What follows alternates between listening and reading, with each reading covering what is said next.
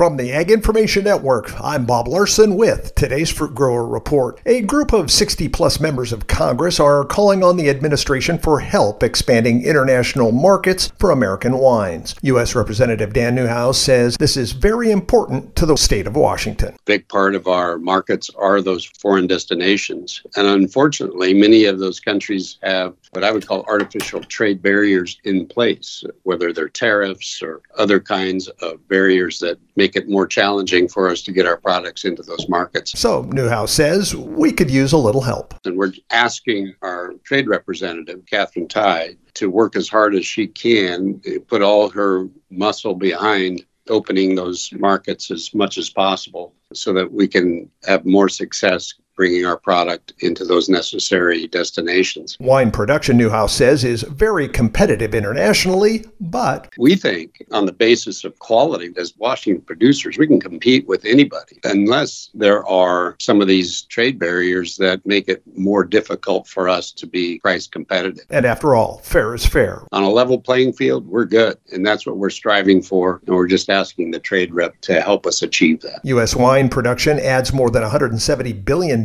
annually to the national economy and supports 1.1 million jobs across the nation. And this has been today's Fruit Grower Report. I'm Bob Larson from the Ag Information Network.